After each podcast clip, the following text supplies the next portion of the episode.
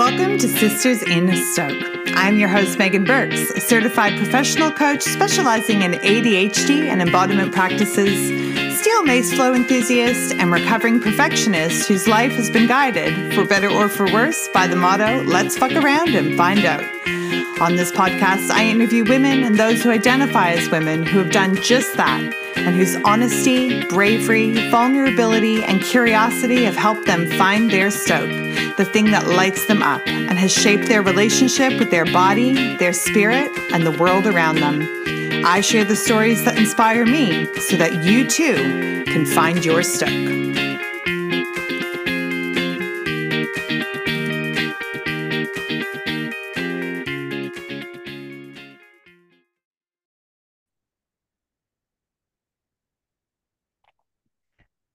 Welcome back to the Sisters in Stoke podcast. I am your host, Megan Burks, and I am literally vibrating with excitement about today's guest and the conversation that we're going to have. First of all, I want to acknowledge this is probably like a part one, because I don't think there's any way that we can keep this conversation to one episode. Today's guest. Oh, there's going to be more. Oh yeah, there's going to be heaps more. Azimah Azmi is a multidimensional embodiment coach specializing in mindful movement and emotional autonomy. Originally from Singapore, she is now based in San Diego, California, serving people all over the world. Her passion for guiding others into empowerment began from growing up in a fitness-centric family.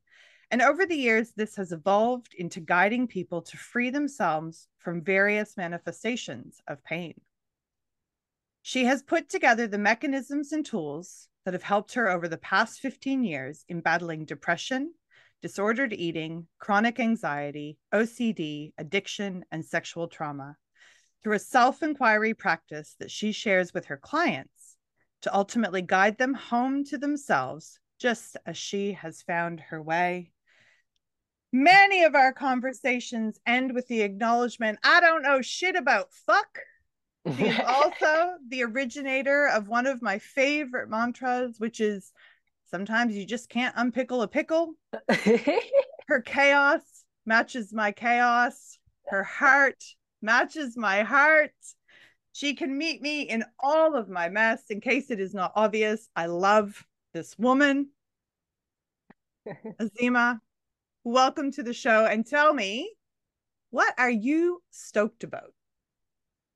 Thank you for the intro, by the way. It's like this love bomb, and I didn't want it to stop, but and I actually have an extra line on top of you can't unpickle this pickle, and that is, would you like to tickle the pickle? Yeah. Anyway, I'm stoked on. Anyway, I'm stoked on being the creatrix / also fucking around and finding out. Yeah. Fafo. Hashtag Fafo. Which, for those of you who have listened to previous episodes, that is how I choose my guests for this show, is people that have just fucked around and found out. And who aren't scared to talk about the sometimes very bad things that happen when we fuck around. But what we're going to talk about today is the process. Hell yeah. For moving through all that shit, through the periods of having to wait. There's a bit of an inside joke there. We'll probably explain it at some point. Mm-hmm. I'm stoked to have you here today.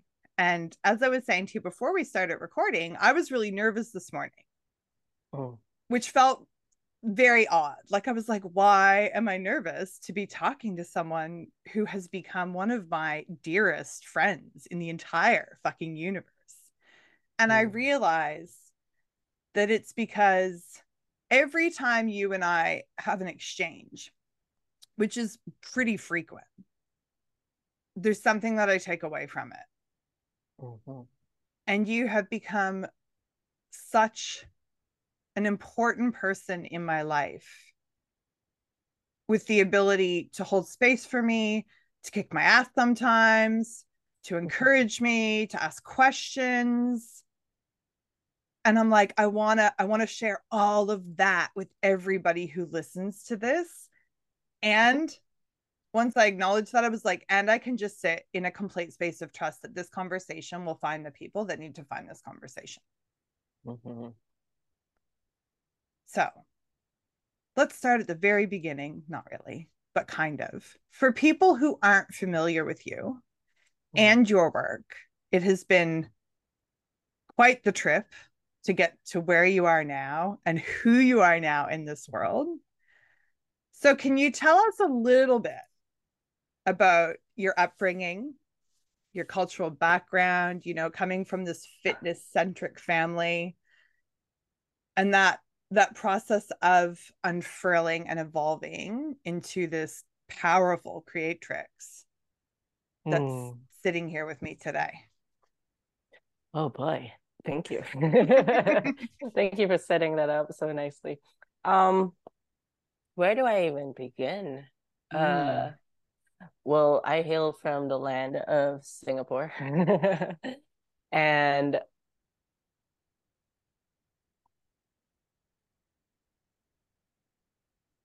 who I was or what I experienced myself as a young kid navigating the world is the complete opposite of where I am right now. So it's super wild to even look back and bring that back up, because it's like, who is that girl? You know, but so I've always known myself, or in the past, that's all I ever knew about myself, is this shy, timid, quiet girl, ultra sensitive, ultra reserved. I would be in a fantasy land in my head, or nightmare land in my head. It could be fantasies of rainbows and butterflies and unicorns pooping glitter, or it could also be nightmares. There was more nightmares. I literally remember recurring dreams as a kid of being so afraid of bugs and insects that would just appear in the corners of my room, and I'd be so afraid of the dark. I believe I slept with a nightlight till I was about maybe 14. Yeah. But I knew I was always this ultra sensitive girl. I had trouble making friends. I had trouble connecting with people. I never really trusted people other than my parents, up to a certain point. Yeah, yeah. And then, yeah, I remember most of my childhood, I was super afraid of so many things, even though there was this other part of me that was very wild. She would play in the bushes and roll around dirt. And there's stories, anecdotes from my family where they've discovered me eating things I shouldn't be eating, like little lizards and stuff that I found on the ground. But anyway, I grew up in a fitness-centric household. Like I said, my dad served the military for over 20 years, and then he left that to pursue a career in fitness. And he opened up a few little boutique gyms all around Singapore, and those literally became my playgrounds too. I always had this close relationship with my dad, and I grew up with two older brothers, and before my younger sister came around, I would always be playing with my brother. So I'm used to, that boyish kind of childhood. I always saw myself as this tomboy, would roughhouse a lot. I would be the dummy that they practiced their WWF wrestling moves on, and I would fucking love it. They do like trick slams and people's elbows and F5s on me. when my mom wasn't looking. And I love that. I always saw myself as more of a tomboy, and so I always just kind of gravitated towards what my dad was doing. So the gym was literally my playground. All the cable machines, those were my bungee cords that I would like play around in the gym. And that just became a normal part of my life, right? Movement and training, taking care of your body. And I think sometime in my adolescence, in my teen years, that's where I began to kind of separate from my dad a lot more, as I was stepping into womanhood too, right? As like puberty was hitting and all the hormones began to surge, and I began getting interested in boys and being seen as more than just this tomboy. I think too, maybe following some sticky situations with my dad that led me to like distance myself. I began leaning into other expressions. I got interested in exploring my creative side, and that's why I went to school in film and media studies in Singapore. Did more mass communication stuff, and it kind of awakened this desire in me to lean into my more creative expression. But then at a certain point, I think, and this is only a discovery that I only came to maybe last year, I made a pivot from that creative expression that I was super fired up about, like, oh, I could finally express myself, and through this work and through these artistic pursuits and like film and design work and writing, I took a hard turn back into fitness, because the situation called for me to step in to help out my dad in, navigating some of his financial struggles. And so everything that I began to do, everything from my academics, from my career path, just leaned hard into fitness. So I remember I was working as an intern doing copywriting in an advertising agency. And then one day I just decided, you know what, I'm going to try out this bodybuilding journey. By the time I had leaned into fitness for a few years as a result of overcoming bulimia, and I adopted a more healthy approach to eating, understanding my body, understanding how to train myself so that, I feel good in my body, and also I look good with all these muscles showing up. And I'm like, you know what, I'm going to push it a little bit further and explore the world of bodybuilding. I did that for a few years until I realized, oh man, I was just switching out one obsession for another. Another form of control to another, and that led me to bodybuilding. But then I realized that I don't even really like this shit. Like, like being so restricted and obsessive about my eating and my training patterns for let's say 6 months to prep for a show, and then I'm on stage for 3 minutes. I'm pretty much just walking around on stage and posing. And the funny thing is, even though I'm lean as fuck, you're seeing all these muscles pop out of my body, and I discover muscles I didn't even know I had when I'm in that leanness, 8-9% body fat or something, or maybe a little bit more.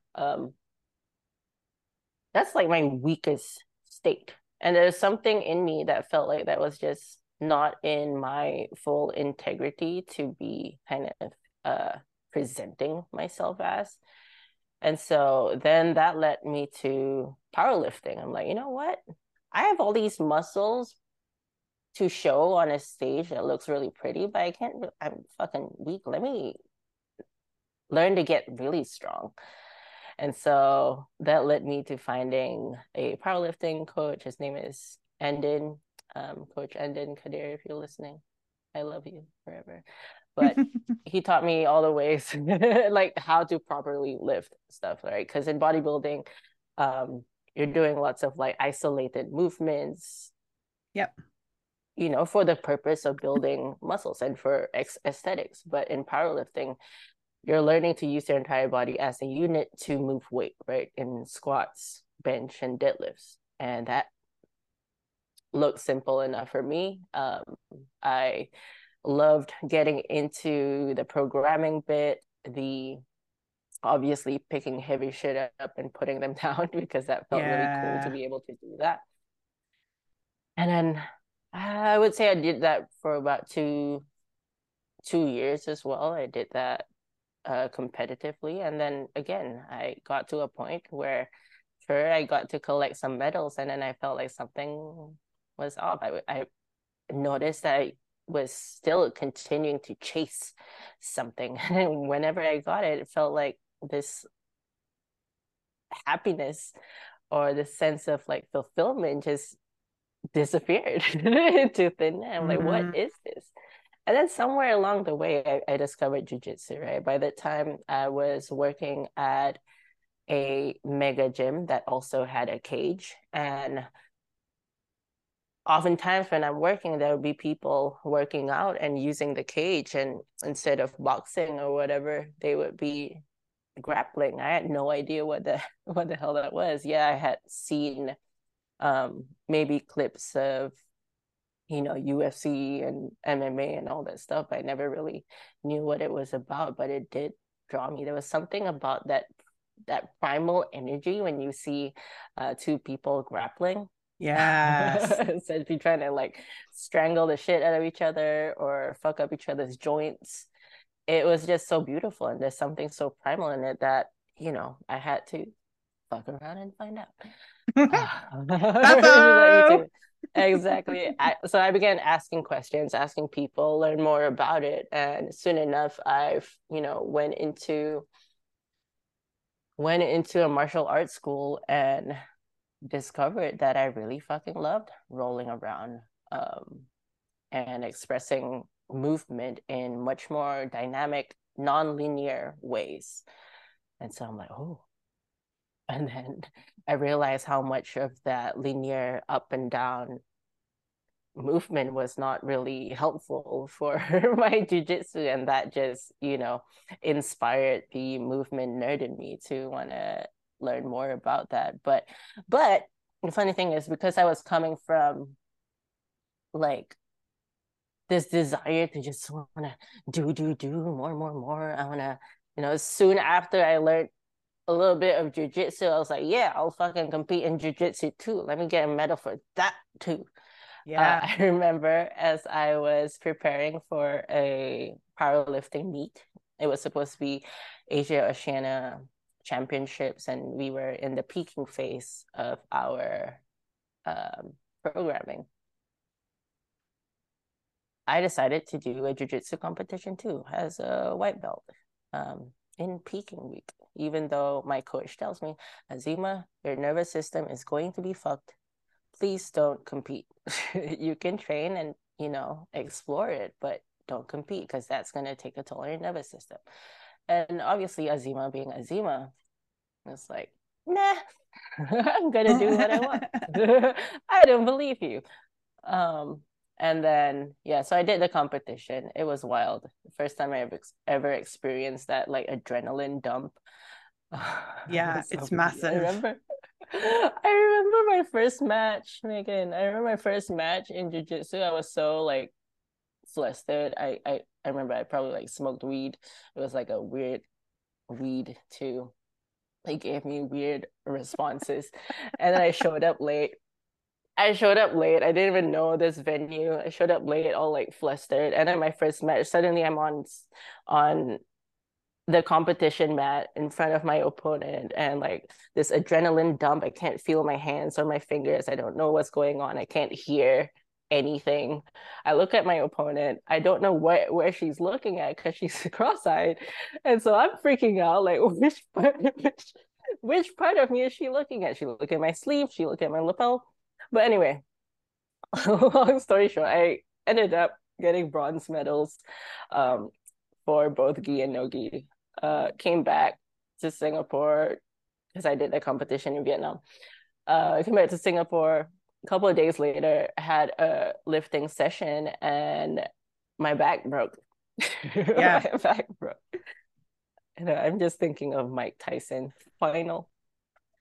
And so my body essentially said no, like gave me a hard no, that I couldn't even lift an empty bar. Yes. No. Exactly. Yeah, exactly. Like, it's just like, bitch, stop, please. And I couldn't lift an empty bar. And coming from, you know, you're used to lifting 120 kilos and repping that out, and then, you know, 20 kilo bar, just you can't. Yeah. Your body is saying no to that. That was a huge slap in the face. Then that forced me to completely step away from both lifting and jiu-jitsu. And I'm like, well, shit, I'm only like in my early 20s. Does this mean that I'm not going to be able to like live forever? And that led me into GMB Fitness, the apprenticeship that essentially, I would say, I would even be wild enough to say that it kind of saved my life, because that was the first time that I've ever experienced like learning how to be with my body. Yeah. And actually listening to it. What, you know, I couldn't even sit still in meditation for 3 minutes. And I believe that that was the only way that, you know, I could get myself to be with myself, albeit, you know, through movement, right? I had to essentially relearn how to use my body. And it started with, you know, lots of animal movements, crawling. There was some, you know, this was the first time I began listening to the voices in my head telling me that I'm not good enough, or that I suck because I'm experiencing this and this pain. I should be better than this. This was the first time I had to confront these things. It was simply just through slowing the fuck down and being with myself through movement and experiencing, really feeling in my body what was happening, right? And I think that changed the whole trajectory of my relationship to my body, because then for the first time, as I began to listen, and the more that I listened, the more that I wasn't trying to escape the messages from my body, like the healing, the recovery, just like it just happened. Like, yeah. I didn't even need external sources. Sure, I've had some, you know, help with like dry needling and physio, but in the time in between, all I had was me. And so in whatever that I was doing, I was mindful of my body. And I think it was like 6 months of doing so, and I went back to jiu-jitsu. And it was, the cool thing about it was, like, it's as if I never left. It's like, it's easy. It became super easy for me to understand what the instructor was showing and demonstrating, and being able to apply it right away because of that knowing within my body that, oh, I've spent so much time just being with my body, exploring all these different funky shapes and positions, that my body feels safe in those movements, that I'm able to kind of be present and come alive in the training session. Even though these movements, these techniques are still pretty new for me, but my body has recognized those movements as safety. And then light bulb flashes, light bulb in my head going like, oh shit, this is me literally expanding what feels safe in my body. Yeah. And I thought that was really fucking cool, because then, you know, my performance in jiu-jitsu, my skill acquisition just stacked up. And I would look at some of even like the higher belts and their ability to understand and apply their movements. And I'm like, oh, how come I have an easier time doing this than, you know, compared to them? And it would be, you know, that I created safety in my body by spending a lot of time just listening and, you know, playing with it, right? Because when we're in play mode, your nervous system, and this is what I experienced for myself, it's like, I get to be in a place where my nervous system is regulated. I'm not worried about laundry. I'm not worrying about my money situation. I'm not worrying about, you know, boy drama. I'm in the moment. I'm in presence. And that's where the best learning happens. I'm not worried about this pain that had, you know, I'm not worried about my back seizing up on me because I've spent X amount of time being with it and understanding when, you know, what my threshold is, when it's too much, I know when to back away. So in a lot of ways, I developed this like deep trust within my body. And that carried me through for, I mean, I'm still practicing a lot of the animal movements today. That's still a consistent part of my practice, and listening to my body and moving mindfully. But what was interesting in that, over the years, as things in my life began to shift, right? And this was, I think, a shaking off of that old, like, oh, I gotta do, have more of this, have more of that. My relationships began to shift as well, as I began diving deeper into connecting with myself and my body's wisdom. It got to a point where I was realizing how dysfunctional my relationships were, especially my close relationships, my partner at the time. And,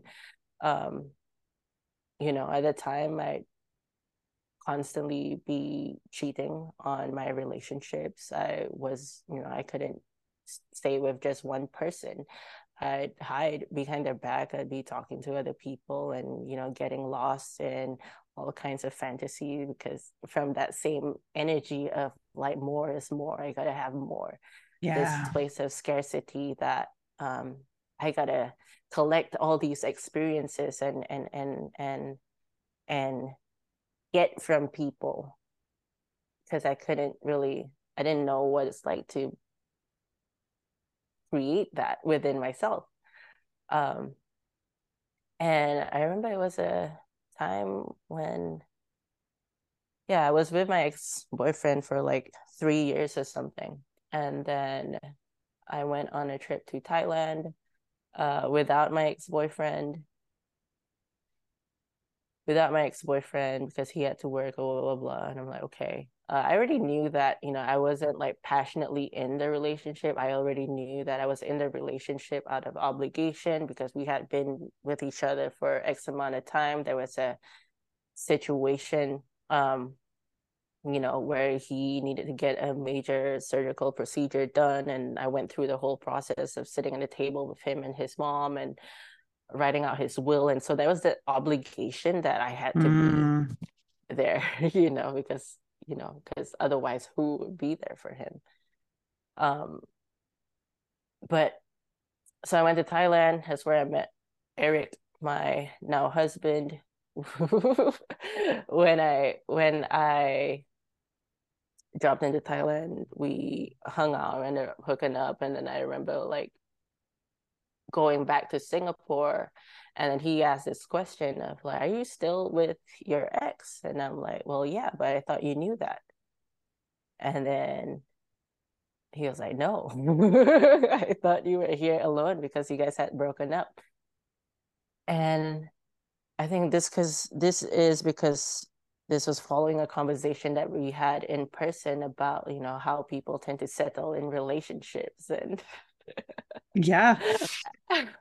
We got so deep into that conversation. And then it's him asking me this question, well, are you being honest with yourself? That made me realize that, oh shit, I was having that conversation unknowingly, talking about me. And I realized how like, no, I haven't been honest with myself in this relationship that I was in with my ex-boyfriend. And so that question just got my head spinning, and, you know, called forth the desire for me to begin living in integrity and getting honest with the people around me.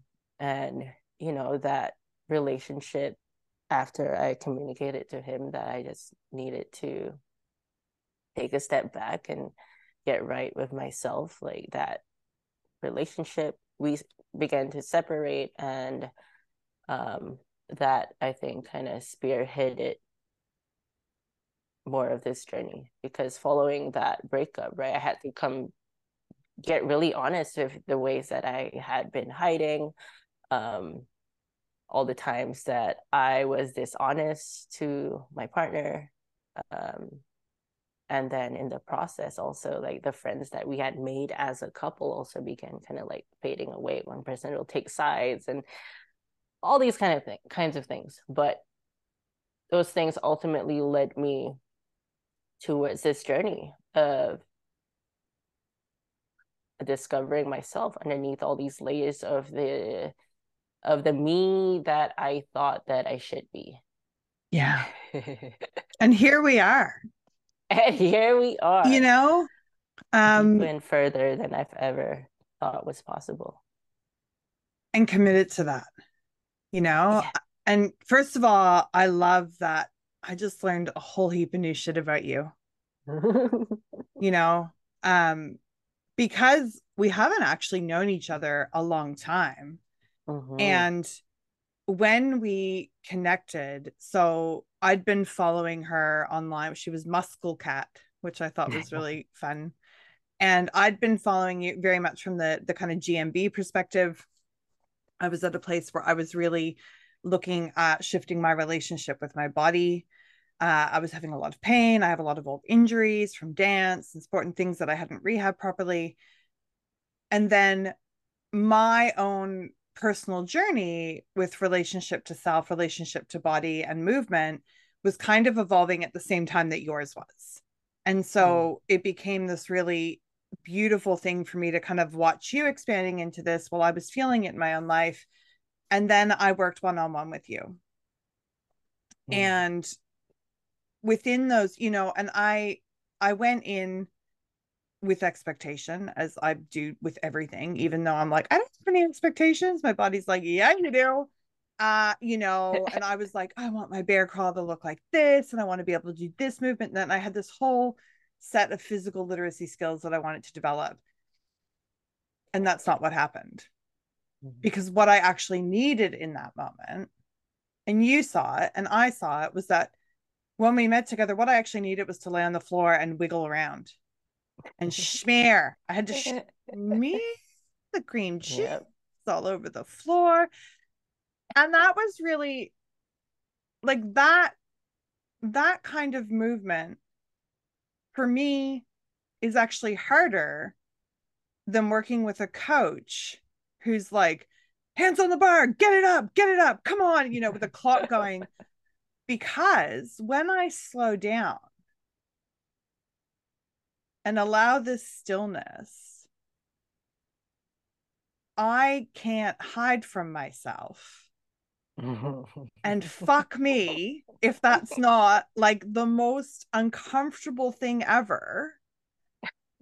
Because when we move, you know, your trajectory was, I think what we see often in this space is women who went from a relationship with their body that was about aesthetics, right? How did it look? What size do you wear? Are your abs visible? What's your percentage of body fat? They often have that experience of coming from a really screwed up relationship with their body and then getting into like for me, it was getting into CrossFit, and I had to eat more when I was CrossFitting, because otherwise I would like faint, because of, you know, I was working really hard.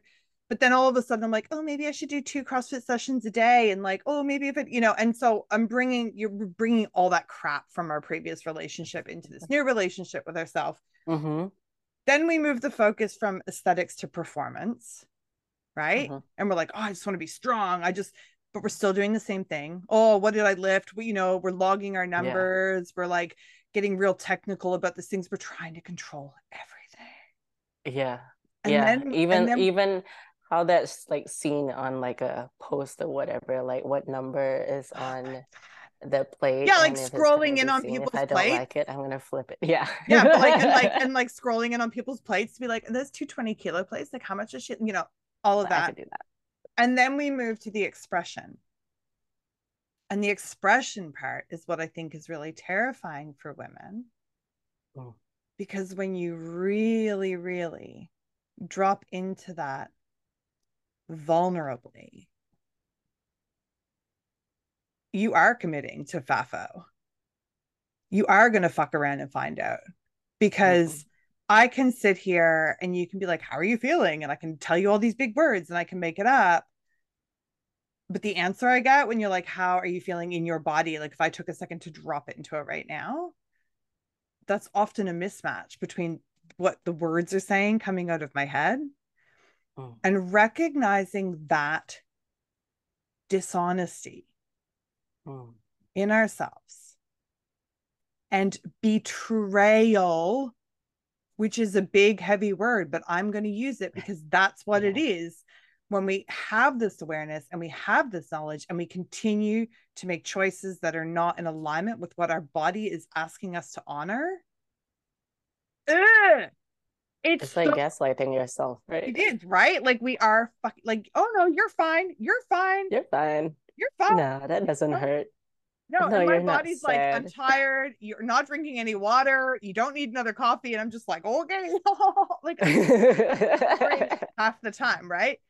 And I can acknowledge that. And so with you, because something that I really love about the work that you're expanding into now is looking at relationships and looking at intimacy, but really starting with our relationship with ourselves.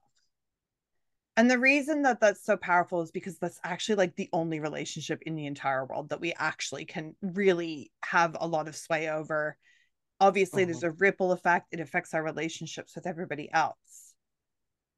But when you started to move into this expression and giving yourself this freedom to play, and then I know that the next layer for you was starting to dive into the expression of sensuality and sexuality and really recalibrating your relationship with that from a cellular level, from the inside out, in a very patient way, which like, if you take nothing else from this conversation, what people can walk away with is like, this shit takes time.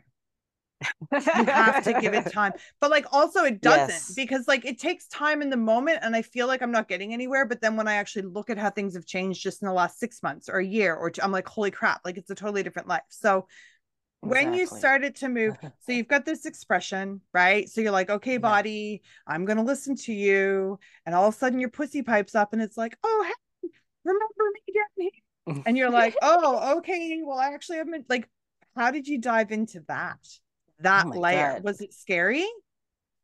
So it was years of mindful movement exploration and like, you know, me knowing my body from the inside out. But what I realized, and this was following, you know, one of the many dark nights of the soul. Nights, everyone, it's a plural. Let's just remember that. Yeah. There's so many. Many, many S's. So I would say it's like maybe year two of my relationship with Eric. And we had this wild idea, hey, why don't we try out this open relationship dynamic and kind of see where this takes us. Neither of us knowing what that actually entails. Honestly, like to me, and I can say this honestly now because I've made peace with this, I was like, you know, that just means I get to fuck more, or you know, I get to more people. and like do it openly without hiding. And I did not realize the selfishness in that.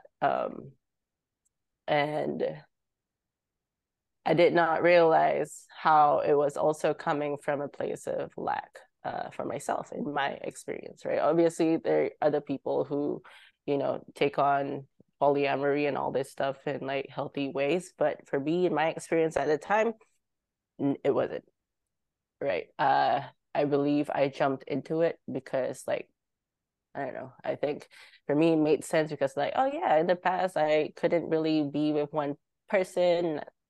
I did not know at the time that that was just me being terrified of fucking real intimacy.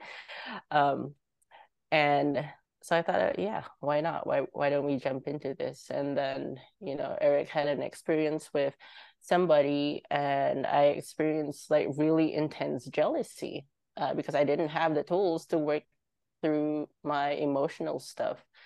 Well, I didn't know how to process that stuff emotionally, so instead I stuffed it down like I normally do, and then put on this mask of what I thought Eric wanted me to be and pretended that I was okay with it. But that shit ended up bubbling inside of me, and you know, I ended up also, you know, having interactions and experiences with people, but coming from this kind of revenge place, like, you know, I'll show him, you know, I could do this better.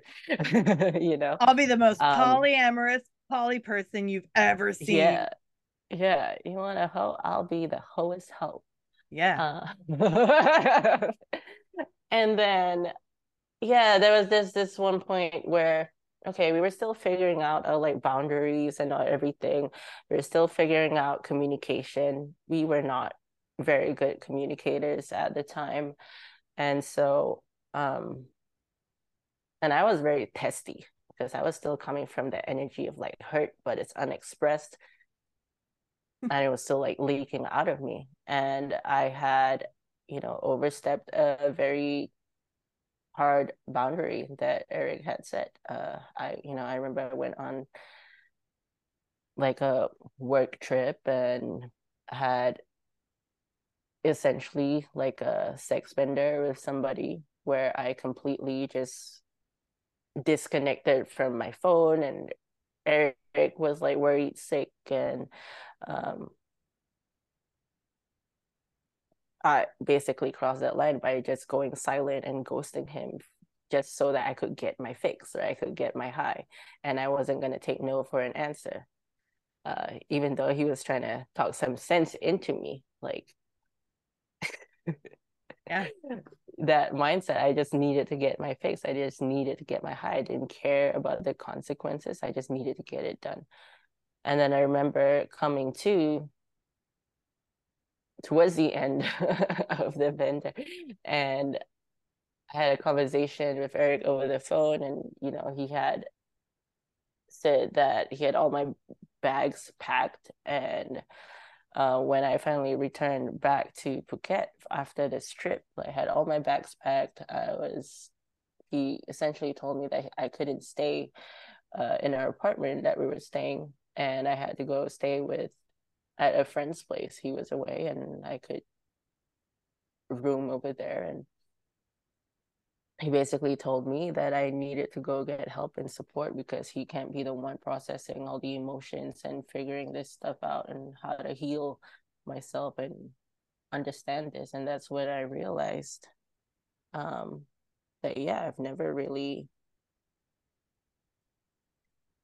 had a healthy relationship with sexuality or romantic or intimate relationships. In fact, I was terrified of it. And Eric's been in, you know, 12-step programs for years and years and years by the time. So he began to see something in me that I could not see for myself. He saw, you know, the addictive patterns. Yeah. Like, I never identified with, you know, alcoholism or any like drug abuse, because maybe that was just not available for me in my Muslim household. But the sexual escapism was, like, I saw that in family members. I remember that going into fantasy land was a very consistent thing. I would like fantasize having a boyfriend that would tend to my every fucking need, and like this like Prince Charming, rescue me kind of fantasy was very prevalent in my childhood, because I was not getting those needs met by my parents. So I go into fantasy land to feel what that feels like, right? It served me in a way. But then in adulthood and real life relationships, that stopped working. And for the first time, I could see all the dysfunction, the selfishness behind it. And he actually led me to one of my first like SLAA meetings out in Phuket. And then we both agreed that we needed to take some time apart from each other. And that meant that I had to move back to Singapore. And he was ending his contract in Thailand, so he was going to spend a couple of months in the UK coaching one of his fighters. And so I didn't want to do this, but I guess I was like forced to do so, right? Like all these realizations are crashing down on me. I thought that sex bender was my rock bottom, but actually the rock bottom was even after like I've created this dumpster fire of a life around me. I remember we were having dinner. It was the week that I was gonna finally leave and move back. Things were finally settling. You know, he's calmed down in his emotions, and I am starting to realize things. I remember just in front of him, he had dropped me off to the place that I was staying. And then I got a text message from this dude, and I opened it right in front of him. Like this compulsion that I needed to stay in communication with these people that I think are into me, right? And I did it in front of him. That was the rock bottom. He was like, Azimah, we just had this huge fucking like blowout, and you're literally going to move back to your home because this relationship has failed, and but you're still entertaining this, like what? And I was like, oh shit, that was my rock bottom, when I had already destroyed everything and I'm still like trying to get that fixed. You know, that was my rock bottom. And then, oh my God, the heartbreak in that and realizing that, oh shit, I'm not who I thought I was. You know, and when I went back to Singapore, I made it a point to not want to like distract myself by like scrambling to find work and this and that. And so it was like 2-3 months in Singapore where week after week I would just attend meetings, attend meetings like 5 days a week. And maybe did like jujitsu on a couple of days. And you know, that's where I began to share a lot about like my healing process too. But it was through those meeting rooms that I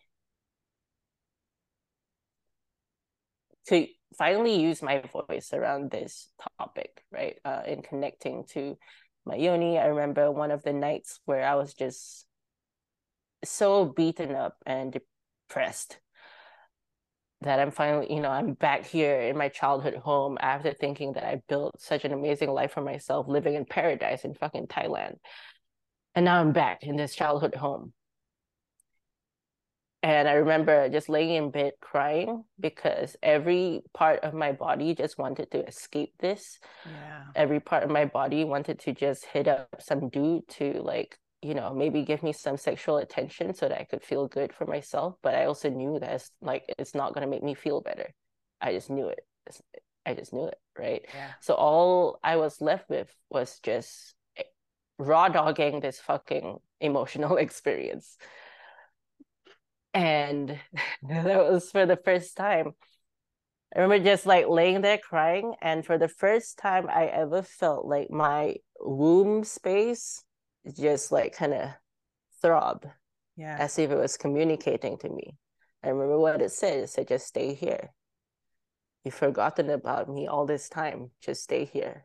And I put my hands in that sacral chakra area and just held it and just cried with it and just be with it. And it's like, oh shit, this is where it's at. This is where I get to grow. This is the relationship that I get to deepen now, because I spent all this time escaping it. And you know, it's those recovery rooms where I finally could speak about these things, where all my life I couldn't, right? Growing up in a Muslim Asian household, it's just a completely taboo topic. When I had my period, it was never even like talked about. I was completely unprepared. I didn't know what the fuck was going on. And suddenly, when I'm bleeding, I'm disconnected from God. I'm not allowed in the mosque. I'm not allowed to say sentient prayers. It's like this split of like, what the fuck? And so that was the first time I could even like talk about it. And the more that I heard experiences and people's relationship through their own recovery from sexual compulsion or even sexual denial, I saw a lot of myself in them. And it didn't matter that we were all from different backgrounds, right? Because one of the great things about these 12-step programs is they talk about your own experience of a higher power. And that was just so helpful for me, because it gets to be my own experience instead of what I thought, you know, connection to God had to be from the organized religion lens.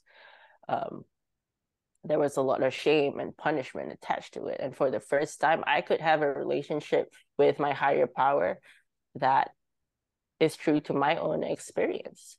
Yeah. You know, and oh, that changed everything for me, because then I began to see these messages from my body, right? When I'm experiencing those like sensations in my womb, when I'm experiencing heaviness in my chest, when I'm experiencing tightness in my throat, I began seeing that as like the divine working through me, like speaking to me, like what needs my attention. These parts of me that I've been running away from all my life, finally coming up to the surface where I can like hear them and listen. Because all my life I've been running away from them, and now it's finally time for me to fucking listen. And that really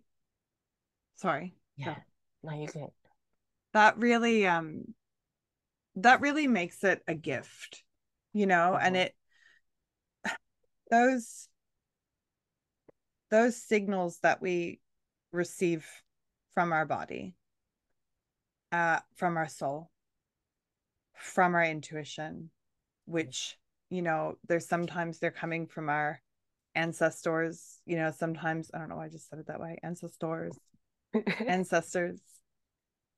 sometimes they're coming from the divine, sometimes they're coming from within. But those are all things that in so many people's, for me, for so many years, they were just in my fucking way. And I just wanted them to stop. Right? Because that tightness in my throat, like me literally losing my voice right before I'd need to have set a boundary or have this conversation, usually with myself even, right? Or the experience I had with my menstrual cycle growing up, that it was painful and it was horrific. And I was put on hormonal birth control at 14 because that was the only option that was available. And, you know, I can look back at that period in my life and go, that was a real rejection of the feminine. Because I felt safe as a tomboy. And as I moved into puberty and all the girls around me were growing into this quite stereotypical feminine expression. And that I just didn't have that. Like that was not who I was. And I felt so lost. And, you know, and you can see all of these things, all of these things that we've suppressed, all of these things that we've tried to control, all of the things we've tried to numb through drugs or alcohol or sex or watching TV. I mean, there's a million ways that we cut ourselves off and numb. When you reach this point, as you did, with actually going like, oh, this is actually God speaking to me. This is actually the universe taking my hand and leading me gently. Sometimes it's like bending you over and like, you know, spanking you hard or kicking your ass, right? Like universe leads me from both directions. It pulls me gently along and it gets behind me and gives me a big old shove sometimes, right? But to be able to start to receive that as a gift, and to then for you to recognize that we are the divine, that disconnect between spirit and human is a made-up thing. And to begin to embrace that, like that moment can be, I think, certainly in my experience, both terrifying, like this pressure that I was like, oh my God, I'm a physical representation of the divine. Like, okay, like what? Oh shit. Right. Like absolutely. And oh my God, I'm a physical representation of the divine. Like Fafo, right? Like let's, so when you're working with people now, yeah. Because I imagine, like, obviously this is how I ended up with you, was that I found you right at a point where that relationship was about to deepen yet again. And it's funny when you were talking about rock bottoms, because a friend sent me a meme this week that was like, turns out rock bottom has a basement.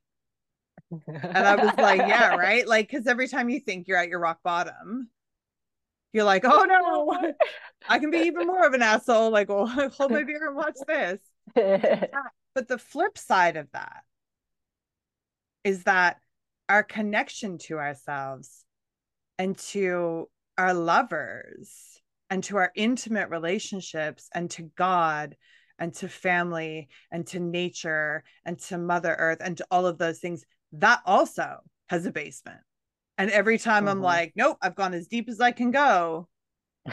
I have another dark night of the soul. Yep. And it gets deeper and deeper and deeper. So when you're working with the clients who, you know, sometimes I'm sure come to you and they're like, help me move better. I'm tired of my low back hurting, you know? And then 3 or 4 sessions in, they're like, my vagina is talking to me and I don't know how to listen because I've just realized like I've never heard it. And then they're scared. They're scared. They're so scared. Yeah. How do you walk them through that? Like what do you offer to them in that moment from your own experience? As a bit of a, you know, you're not trying to fix it because you can't, because you're just like, this is going to suck for a little bit. And I don't know when it's going to stop sucking. Right. Cause that's we can't promise anything. Yeah. But what do you tell yourself?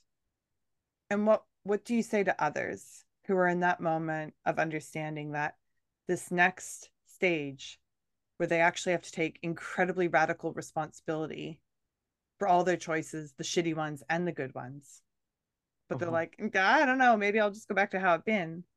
What do you say to them? Well, what's coming to mind, and this quote is just like been like running around in my head, and like, knowledge without experience is just philosophy, right? So I can read all the things about like healing and all this stuff, and you know, I could spit it out word for word perfectly, all the books, and you know, healing books from Body Keeps the Score to fucking whatever else, you know, but you only heal through experiencing it and being with it. Yeah. Right. And you know, understanding the nervous system. Imagine you're trying to fucking build a house, right? And you're building a house. Let's say that house is you and your internal relationship to yourself. Would it be, how would it feel like if you're trying to build this house for yourself to live in, inside of you, your home, and there's an angry mob with like fucking sticks, flaming pitchforks, sticks and Molotovs, cocktails, just saying, you know, being really mean, like, fuck that, how it's gonna be shitty, you're a shitty person, you're not deserving of whatever, blah, blah, blah, blah, right? And that's our inner committee. Yeah. Right? I'm really familiar with the angry mob, okay? Now, but how different would the experience be as you're rebuilding the house when the inner committee is supportive, is being really gentle? Yeah. Oh shit, you hurt your thumb trying to put the nail in the wall. You know, maybe you should take a little break and, you know, give yourself a little treat and then come back to it when you're ready. Right? What if that committee was supportive and loving towards you? Oh fuck, you're tired. You haven't slept properly in X amount of days. Why don't you take it easy? Just spend like 30 minutes building the house and then go ahead and take care of yourself in a different way. We don't have to worry about this. Come back to it when you're ready. Right? So creating that space of safety ultimately, right? Where as a coach, I come from this place of neutrality all the time. There's no good, bad, right, or wrong, because all those things are just interpretations, and those interpretations usually come from stories in the past that we took on as truth, but they're not really truth. Right? And if, you know, we come across interpretations that are disempowering, I get to remind themselves that they get to also choose an interpretation that is more empowering, right? Bringing them the power of choice again, right? Whenever there's a circumstance that comes up, right? Maybe it's a time, money, space, whatever the circumstance may be, having them see that they are bigger than these circumstances, right? The circumstances do not define them. Mm-hmm. Maybe sometimes that would mean I ask them of a lived experience that they've had, by which they were able to transcend the circumstances that are in the way and got that shit done anyway, right? Essentially giving them the ability to see that they do have choice in this. Yeah. Right? Stepping into personal responsibility and being the creatrix of my life, I also get to see where I am creating my own suffering and my own pain. And oftentimes that's a unconscious choice that I make, that I want to stay in this state of, oh, I just don't know myself, and because it's familiar. And it's familiar for a long time. That comfortability felt safe, and then it got to a point where it just, you kind of outgrow it, but you first have to acknowledge that that it's there, right? First acknowledging that it's there, and then bringing compassion to those parts, so that that inner committee is a supportive one as you're building this house. And from that state of like nervous system safety, that's where, you know, new neural pathways begin to form. Yeah. Right? As I am, you know, being gentle with myself in my internal dialogue,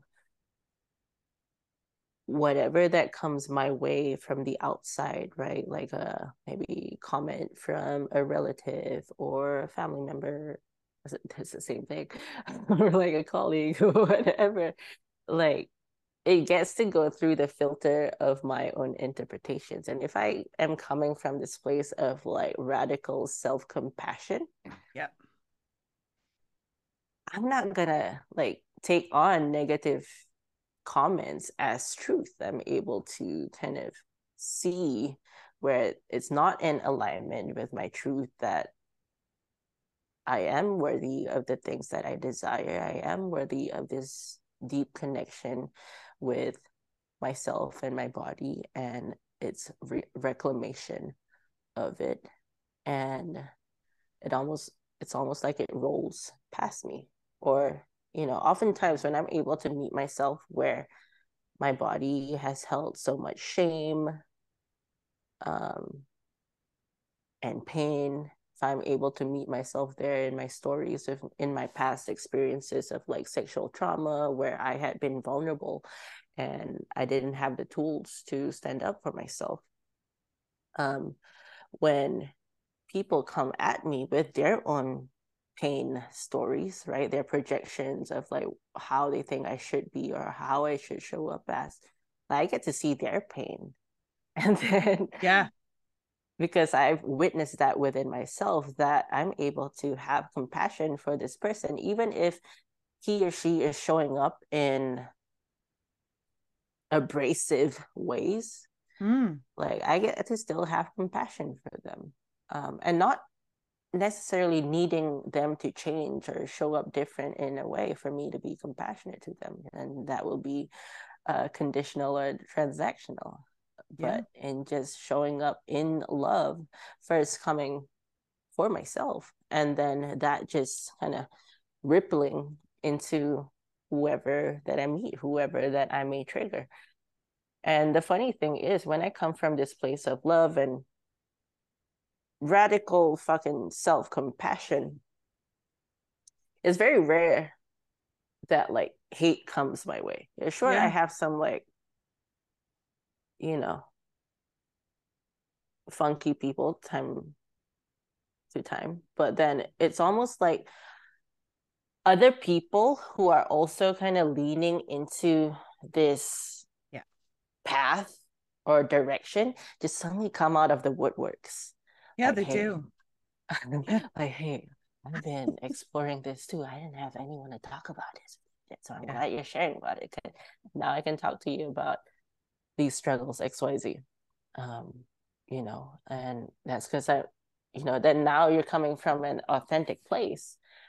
And then people, you know, you're essentially taking your heart out into the world, this big bleeding heart, essentially saying, hey, this is me, take me as I am, do what you will with it.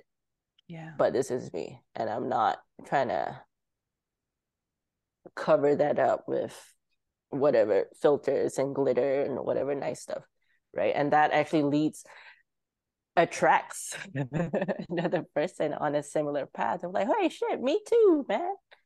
Yes.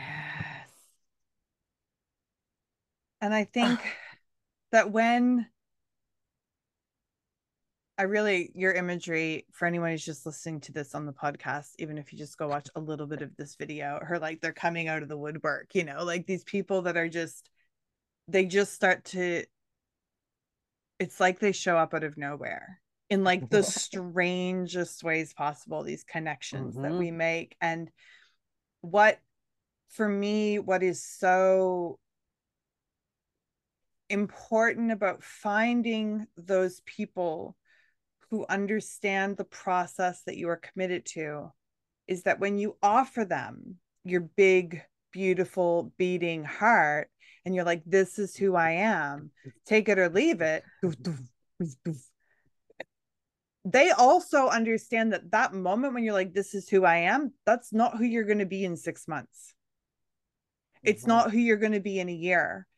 And to have been able to have these relationships with women in particular over the last couple of years in these deeply intimate friendships, which I haven't had until late in my 30s and my 40s, because I don't have an expectation about the longevity of the relationship, because the relationship is with another woman who is as radically committed to her authentic expression as I am, and understanding that in the moment those expressions get along really well, but that they might not in the future. And when I say get along, I don't mean that they're going to fight and that there's this dissolution into like chaos. I mean, that can happen, but just that you know, so much of these relationships is about allowing space for growth. And I mean, this is where monogamy and marriage really does fall down, is this, like, when you think about people that get married in their early 20s, like, who the fuck are you in your early 20s compared to who you are in your 40s? Like, you don't know anything. You're a baby. I'm still a baby. Mm-hmm. Right.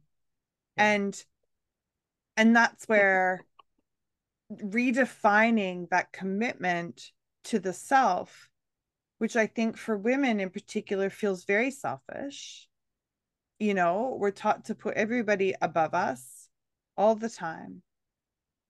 And self-compassion, it sounds lovely, but it's really fucking hard. It's actually incredibly hard. Mm-hmm.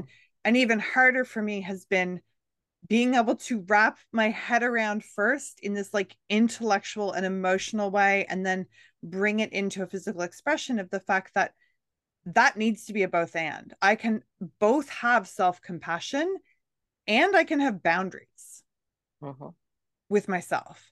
I can both have compassion for others and be like, I'm sorry that you're feeling this way. I can see your pain. I can see your trauma story. I can see where you are coming from right now. And I need you to fuck off. Right? Like, because, because of that commitment to ourself that we've made, it all gets not easier. Like, that's not the word I want to use, because, well, I don't know about you, but, like, in my experience, the work actually doesn't ever get easier. No. But I get better at doing it despite my resistance, because I know what the payoff is. Yes. Yeah. I just realized, like, I've pretty much completely forgotten that we're on a podcast. Like, I'm just, this is just like our normal conversation. So I'm just, like, sitting here talking to you. And then I'm having this moment of, like, oh yeah, like, at some point I have to remind myself where I actually am. But this is how it goes. And this is the value of it. Right? Yeah. Yeah. And to what you were saying about, like, that balance between self-compassion and boundaries too, but, like, I feel like boundaries are also built on compassion. Yeah, right? Like, if I, you know, in my relationship to myself and other people, when I set boundaries, it's not this, like, spiky, prickly fence where you're gonna get electrocuted. It's a declaration that this relationship is sacred. Yeah. My relationship to me is sacred. And I deserve to be treated as such, or I will not settle for anything less than being treated as sacred. And I'm not settling for you showing up in anything less than your sacredness, where I stand in you, the highest version of yourself, right? And yeah, it's always funny when, you know, I come across memes or stuff on Instagram about, like, boundaries, and it's like this, like, angry, like, I'm gonna cut motherfuckers off, 86ing people. When it's like this area of, like, aggression and anger towards it, I'm like, that is interesting. Yeah, and I do you think that's because I think, look, because I do a lot of work with my clients around boundary setting, and the common experience that most of them have. And when I run workshops or facilitate things around this, people come up to me afterwards and they're like, oh, so I thought I had really good boundaries, but, like, I don't. Like, when we actually talk about what it looks like to allow our boundaries to be violated, and the relationship a lot of people haven't given consideration to is the boundaries with themselves. So for me, like, things like, I'm going to go to sleep at this time tonight, or I'm going to make sure I drink enough water, or I'm going to have that conversation with someone, or I'm going to spend 2 hours doing this or that. And then I'm just like, meh, and I don't do it. Right. And that self-betrayal. But do you think that the reason so much boundary work is presented as this, like, because when I am embodying anger, which anger for me is always fear or sadness underneath. Like it's never actually fucking anger, right? Like I'm always scared or I'm always sad. Like that's where it comes from. Or rage. And like a big one this week, like, you know, you sent me that meme of shaking your fist to the sky, like the righteousness, like, oh, I'll get you, you know, that feels safe because inherent for me, when I embody those emotions, and sometimes I have to, some like, the, you know, there's a, you know, we like, this will be a conversation for the next episode, but that embodiment of anger and like acknowledging it and sitting with it, because inherent for me in the process of experiencing those emotions in my body, I contract, I draw myself up, I puff my chest out, not in like a nice way of like, oh, I'm fully here. It's like, get out of, you know, like my titties are going to slap you, like get out of my way, you know. And I inherent in that is this building of a wall. And do you think that's why people do that? Do you think that's why so much boundary work is presented? Because coming up, like if I came to you right now and I was like, see, I'm real mad at something that you did and I'm going to tell you all about it and I'm going to shake my fist and tell you why you're wrong, which is funny to say because I can't actually even imagine ever having to have those conversations with you, but like fuck, we could if we had to, right? As opposed to coming to you and going, I feel super hurt and scared and sad right now. Like even just like fake role playing this scenario with you right now, my asshole just clenched so hard when I said like, I'm scared and hurt, because like that is my physical response to vulnerability, whether it's clearly real or perceived, is just like my sphincter just tries to hide inside my body. So how do you walk people? What do you do when people are like, I'm going to set some boundaries and they're going to be like this? Or when you feel yourself wanting to set those boundaries, how do you soften into that? Oh, man. Yeah. Maybe this is part two. Maybe it's a wild experience of that, but I'm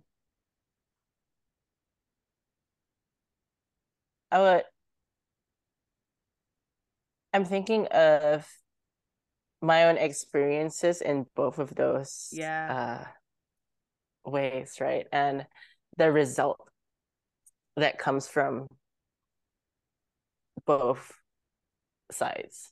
Yeah. When I'm going like, when I show up in the former expression of communicating my boundaries,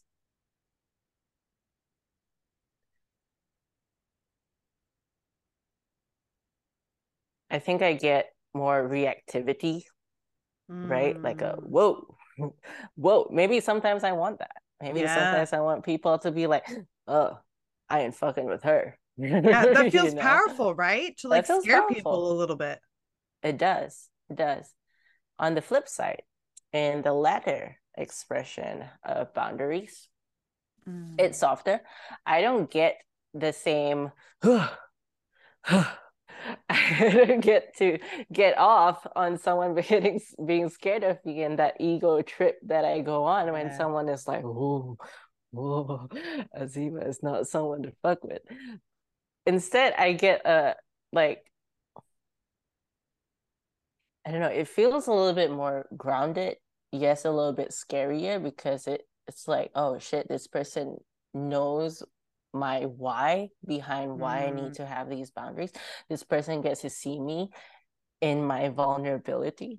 This person now knows what I'm afraid of, and this person now knows, you know, what doesn't feel safe for me. And, you know, it's a lot more risky, right? Because now you know what can hurt me, you know, what could potentially hurt me. And you might take that as ammo for next time. They can weaponize that. Exactly. And that's, you know, that's scary. That's a risk that I get to take when it comes to vulnerability. But on the other side of that is also a depth of understanding where my come from is. You know, there's also a possibility that this person, after knowing and seeing me in this vulnerable state, sees me fully and knows how to communicate or show up to me in a way that is supportive of my process. If, you know, we're in a space where we're co-creating something together, right? If we're working together and we're working on building a project together, like, I would want to know how to communicate to you or show up in a way that is supportive for you. I don't necessarily want to, you know, feel like I have to step on eggshells around you. Yeah. So I think that's a difference in, you know, what it creates. I will look at what it creates in either way, and it's neither of it's wrong or bad. It just creates different outcomes, and sometimes it's fun to get people like, whoa, how did I do that? Sometimes in jiu-jitsu too, if, like, you know, I, you know, a fucking muscle boy who thinks he could just come around on these mats and, you know, outstrength girls on the mat, it's, you know, my boundaries in that would be to fuck them up. Yeah. But then I also notice that they avoid me all the time. I see that again. Because they know that you're going to fuck them up. Okay. I love it. And that sometimes, you know, it's fun. But what you just said about, you know, this process of in relationship, like, you and I, just in the time that you've known each other, like, I've shared things with you. I've shown you all the unhealed wounds that I'm still carrying. And I carry those with the awareness that some of them are never going to, like, this concept I had of healing and fixing and being done with certain things. I'm old enough now to I've been in this game long enough to be like, oh, that doesn't happen. Because every time they scab over, someone like fucking ricks the scab off, usually me, you know, like, it's, but to show you all those ways that you could hurt me, to share with you my deepest, darkest secrets and my vulnerabilities and the things that scare me and the areas where I'm playing small and the areas where I'm still hiding and I'm, you know, scared of myself, of my power, or whatever it is, to like I've given those to you on this platter. And I'm like, here's all the ways you could really hurt me. And you don't do that. You don't use that. There's a level of trust that then develops in that relationship that can't happen, I don't think, without those moments of vulnerability. Mm-hmm. You know? And this doesn't risks. You know, and this is where it's so interesting, because, like, I know that there's things I'm aware of that I don't share, and then mostly it's just like stuff that I'm not yet aware of, because, again, like, the rock bottom has a basement. So, like, every time I'm like, I know everything now, I'm like, oh my God. Right. You just start unpacking. It's like you pull the next box down from the shelf in this deep, dark basement and start, like, looking at shit from your childhood. And then you get through that one and you're like, oh, now I got to talk about my grandma's. Oh no. You know, and, like, you just keep doing the work. Just keep doing the work. Yeah. Indeed. Until you're, endless. Yeah. Yeah, until you draw a card that says, no, stop, don't, wait, postpone, you know? But the beauty of it too, there's just, man, you can, like, share all the dark shit with, like, people that, you know, you trust to share all the dark shit, and what comes out of it sometimes is just these fucking deep belly laughters cackling. For the absurdity of some of our experiences, some of our mother's experience, our grandmother's experiences, and how fucking absurd how some of these lived human experiences are, and how much fucking medicine it is to just laugh about it, right? You're, like, going into these dark crevices of your fucking soul. And then bringing so much lightness to it, and, you know, like, talk about all this, like, shadow work and integration of all of those things. And we always think of it as this like,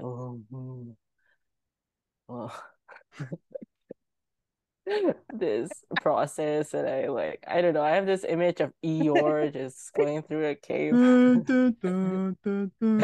Exactly. It doesn't have to be that way all the fucking time. No, you need some Tigger in there too.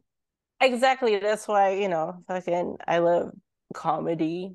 Yeah. I love dark comedy too because of that. Yeah. There's just so much medicine in that unfolding, and that's why when we do like any like healing work, it's really important to have people around you, you know, on similar paths, you know, in different stages of their path. Yes. You know, and that's what I love gets emphasized in 12-step programs. And I don't think that 12-step programs are the end-all and be-all stuff if you're healing from addiction recovery. But, like, the 12-step just also talks about, you know, being of service to others and how, you know, that's... I feel like that should be the foundation of society, just like serving other people and sharing your experiences, because those lived experiences hold so much wisdom, way more than any books, and very neatly put together lines through all different kinds of filters and processes to make things look good and acceptable in the world. Is the experiences. That's the real shit. Yes. It is. I'm gonna cut us off because I don't even know how long we've been talking. I didn't actually even look at my watch. I could be like, oh, this is like a 4-hour episode. Look, I'm like Joe Rogan already. Yeah, go me. This conversation, as we promised at the beginning, this is just a starting point because there's so much more to unpack. Like there's so I had not a list, I had a mental list of some things I wanted to. I haven't talked about any of them, I don't think, but this is how the medicine comes to us. It's, you know, and this conversation has been medicine for me. I'm sure it will be medicine for people who are listening. But now I need to put my podcast brain on for a second. And for the people who are listening to this and going, holy shit, I need to work with this woman. How can they do that? What's the best place to find you? What have you got going on? I know you're running some in-person women's circles right now that I cannot attend because you live clear on the other side of the world. And I actually get a real flash of resentment every time you post about it. Oh no. Not bad way, just envy, because I just so want to be there. I just so want to be a part of it. Oh. But whatever. You send me funny memes, so you know, I'll take that instead. Exactly. And we send each other very long WhatsApp messages that I'm like, oh, it's a little mini podcast episode that I've just sent, and I'm here for it. But how can people find you? How can they work with you? What's going on? All right, so you can find me on Instagram. Most of my communication goes on through there. My Instagram is @iam.mightylight. And Mighty Light is actually the English translation of my name, Nur Azima, which is in Arabic, hence my mission. Anyway. You are a mighty light. It's when you changed your Instagram name and then explained what that meant, I was like, yeah, this is perfection. And I work with people one-on-one. I have two offerings right now. One is movement medicine, which is a 10-week journey into your body, into your body's wisdom. That's what I did. The same, yeah. Might include wiggles, lots of wiggles, and floor smearing. If you want to know what that is, Bafo. And deeper is a 12-week one-on-one intensive as well, where we get deeper into your emotions and the stories that your emotions have to tell you about, getting to you. It's a process in self-intimacy and a deepening in your relationship to yourself as you navigate various life challenges, anything and everything. So that's how you can reach me. That those are the ways that you can work with me. But if you're in San Diego, I do host monthly women's circles. It's called Things Your Mama Don't Want You Talking About. It's free, open format. You can talk about literally whatever. It's a sharing space as inspired by the lovely spaces I have been through 12-step programs, but then it's also inspired because in those programs, sometimes there were things that I was not allowed to talk about. And so this is one where I'm allowed to talk about all those things, everything from really, really diving into topics of like sex and pleasure and intimacy and all those things, which these other rooms would consider as triggering for people. But we're there to specifically open ourselves to being triggered. Yeah. Which is lovely. It is. When we're safe. When we're safe, you know? Exactly. Exactly. Okay. We don't know shit about fuck. We don't know shit about fuck. Oh, one more thing. If you're in San Diego and you're looking for a place to train jiu-jitsu, I'm a brown belt in jiu-jitsu, and I teach the women's classes out in Victory MMA. So hit me up too. Amazing. Come through and roll with us. I will put links to all of that information in the show notes so that people can find you and find out about what you're doing. Thank you. Thank you. Thank you. Thank you. Thank you. Thank you. Thank you from the bottom of my heart. I love talking to you. Talking to you on the podcast has been such a treat. Oh, there'll be more. There'll be so many more. And then we're gonna choose an intermediary destination that we can both move to, so that we're not on the opposite sides of the world. Yeah, it's my 5-year plan. Okay, don't laugh at it. Thank you, Megan, for having me on this and letting me share so freely and for seeing me through all of this. So I really appreciate you, and it was my pleasure to come on here. I see you. I am deeply grateful for your presence in my life, and I love you. I love you. Okay, I know. I'm gonna stop the recording so that we can both go be emotional off camera. Thanks everybody for tuning in to Sisters in Stoke, and I will see you next time. Thank you so much for tuning in to Sisters in Stoke. If you've enjoyed this podcast, please leave us a review and share the episode with your friends. If you or somebody you know would be an excellent spokesperson, feel free to get in touch. All of the information you need is in the show notes. Until next time, I'm your host, Megan Burks, reminding you to find your Stoke.